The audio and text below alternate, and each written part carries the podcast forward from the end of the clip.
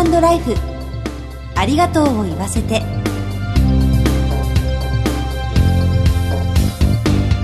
こんにちは、番組パーソナリティの久保井あさみです。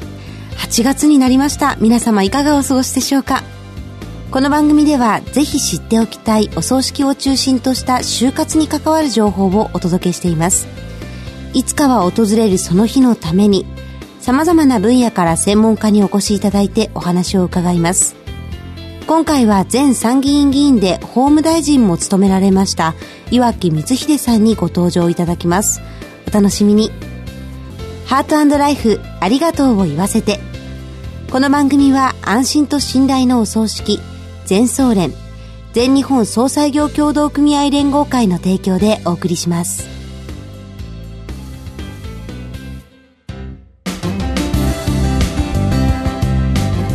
改めまして、番組パーソナリティの久保井あさみです。それでは早速ゲストをご紹介いたします。岩城光秀さんです。岩城さん、よろしくお願いいたします。どうぞよろしくお願いいたします。前参議院議員で元法務大臣の岩城さんは福島県いわき市のご出身です。浜通りの南部に位置するいわき市は数多くの海水浴場と港を有する全長60キロもの海岸線があります。海と共に暮らしてきたいわき市は2011年の東日本大震災で甚大な被害を受け、400名を超える尊い命を失いました。岩城さんはふるさとの復興のため様々な活動に取り組んでいらっしゃいます。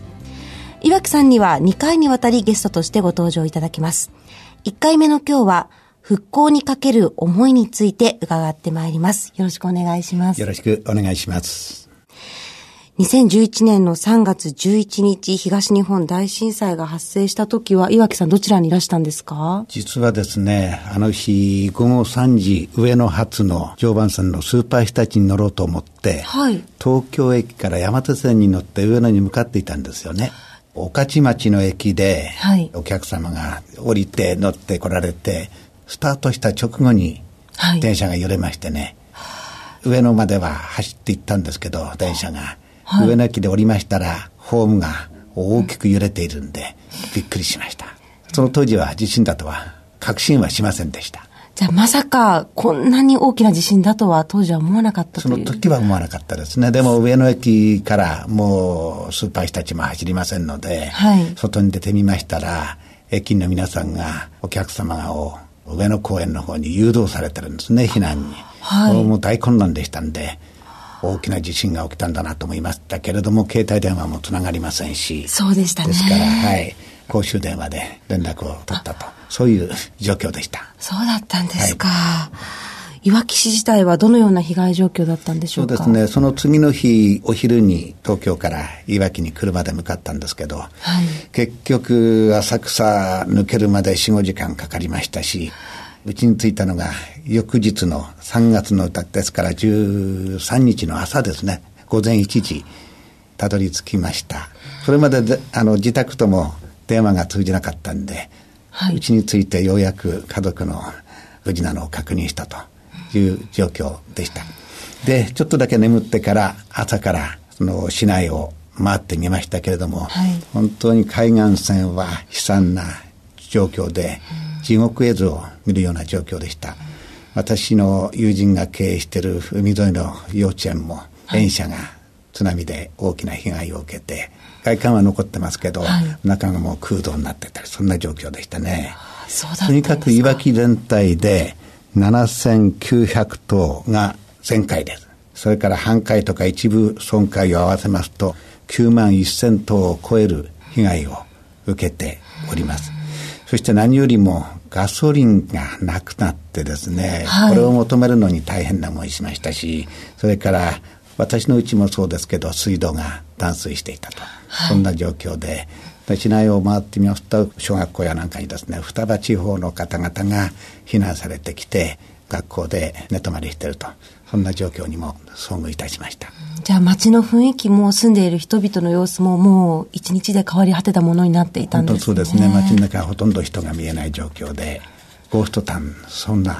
感じも受けました、はい、そうですか。そんな中、被災者の中にはやっとの思いで家族のご遺体を見つけてもすぐには葬儀すらできないという悲しい現実があったと伺ったんですが、そうですね、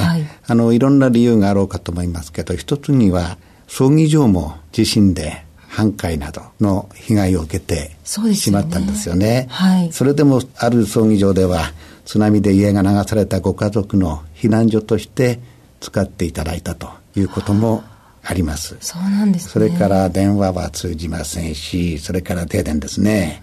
ご遺体を清めるための水も確保ができない、はい、それからドライアイス、そういった必要な物資も入らなくてですね、それで葬儀者の皆様方も大変苦労されたものと思います。うん、また寝台車とか霊柩車も流されてしまって、はい、それで苦肉の策で許可を受けてワゴン車にストレッチャーを積んでご遺体を運ばれたというお話も伺いました。そうだったんですか。またそれからご家族にとりましてはですね、津波で家ごと流された、はい、そういった状況で火葬してご遺骨にするのが精一杯という当時の状況もあったものと思います。はい、100日にあたる6月の末にですね、それぞれの地区で合同葬が行われましたけれども、その合同葬の後ですね、いくつかのご家庭では葬儀を執り行われたと、そういう状況であったと伺っております。やっと3ヶ月後に葬儀を行うことができたんですね。6月でしたね。はい、そうなんですね。こういった弔いの思いを遂げる場の重要性っていうのはどういうふうにお考えですか。はい、ご遺族としてはやっぱり葬儀を執り行いたいけれども、それができなかったということで非常に無念な思いがあったと思います。はい、そうした中で葬儀者の皆様方が献身的に対応していただいたということで、その後市街地とかですね、はい、自分の住んでる場所を移されてお住まいになっている方も多いんですが、海岸線からですね離れたところで、はい、でも今ご家族やなんかの葬儀があった場合に、その時お世話になった葬儀者の皆様方に葬儀をお願いするというお話もお伺いしておりますし、やはり被災者の立場に立ってですね、いろいろと対応していただいた葬儀者の皆様方、その気持ちが忘れられないという思いがあるんでしょうね。はい、同じことを経験した地域の葬儀者の方というのは信頼することができますよね。はい、そういうことだと思います。震災から現在までにわたって岩木さんが復興のために続けていらした活動について教えていただけますか。はいはい、私自身当時参議院議員でしたので、はい、まず福島県内の59の市町村長のところにお伺いしたいと思いましたけれども、はい、ガソリンが手に入らないのでそれはできませんでした。はい、ですから仕方なく電話でそれぞれの首長さんのお話をお伺いし、はい、まず各市町村の被害の状況あるいは要望についてお伺いするように当時いたしました。このノートにですね全てメモされておりますけれども、はい、B5 のノートにびっしりと、はい、びっしりと書いてありますよね。それぞれの市町村でこれは当時電話を聞きながらメモを取ったものなんですか。はいはい、その他その後の対策に当たったことについても全てメモ書きしてありますが、そんなことがまず一つですね。はい、それからとにかくガソリンの確保というのが非常に大事なことだったの当時はですね。はい、ですからいろんな手を尽くしてそのために活動させていただきましたし、それから私はたまたま参議院自民党の政策審議会長という立場にありましたので、はい、その政策審議会の中に福島の復興のための特別委員会を作って、そこで例えば福島県庁の方々、県会議員の方々、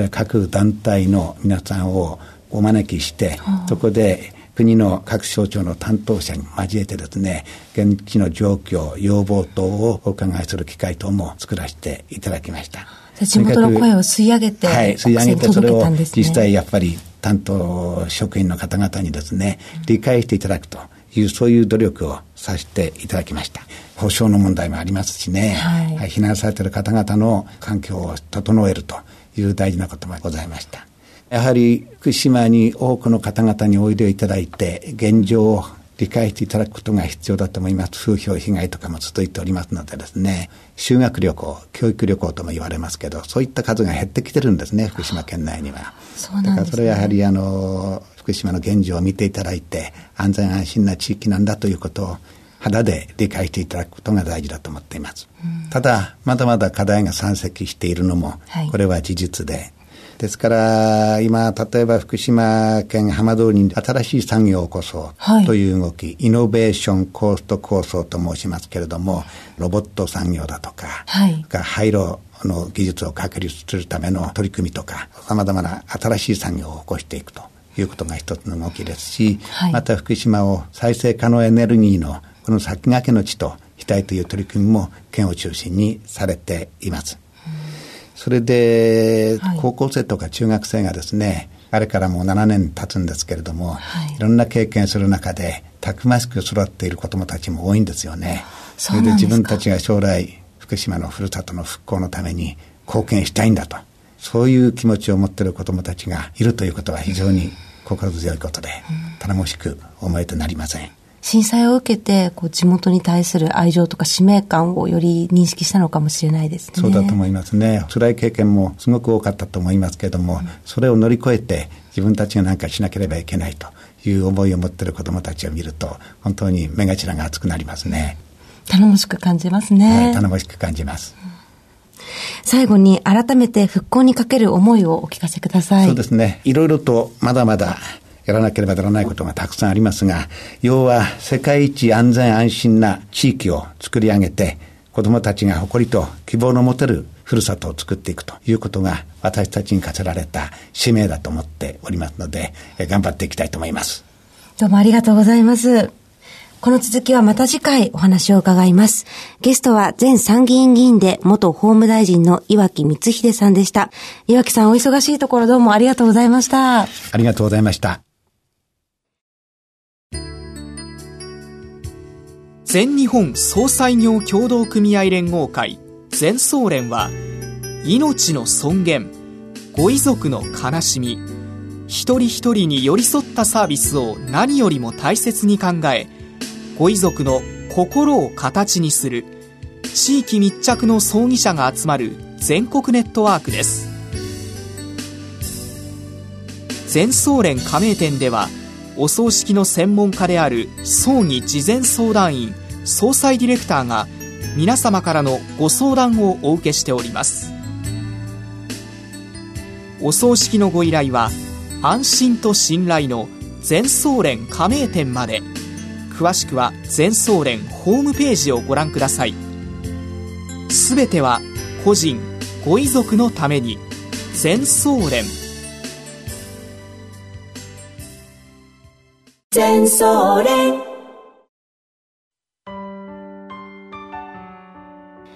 今日のお話で、震災の混乱によってご家族やご友人の葬儀ができないという状況に苦しんだ方々がたくさんいらしたことを知りました。やはり葬儀というお別れの場は、残された人にとってかけがえのない人を送る思いを形にする大切な儀式なんだと改めて感じました。次回の放送は8月15日水曜夕方4時55分からです。岩城光秀さんに再びご登場いただく予定です。どうぞお楽しみに。進行は番組パーソナリティの久保井麻美でした。ハート&ライフ、ありがとうを言わせて。この番組は安心と信頼のお葬式、全総連、全日本葬祭業協同組合連合会の提供でお送りしました。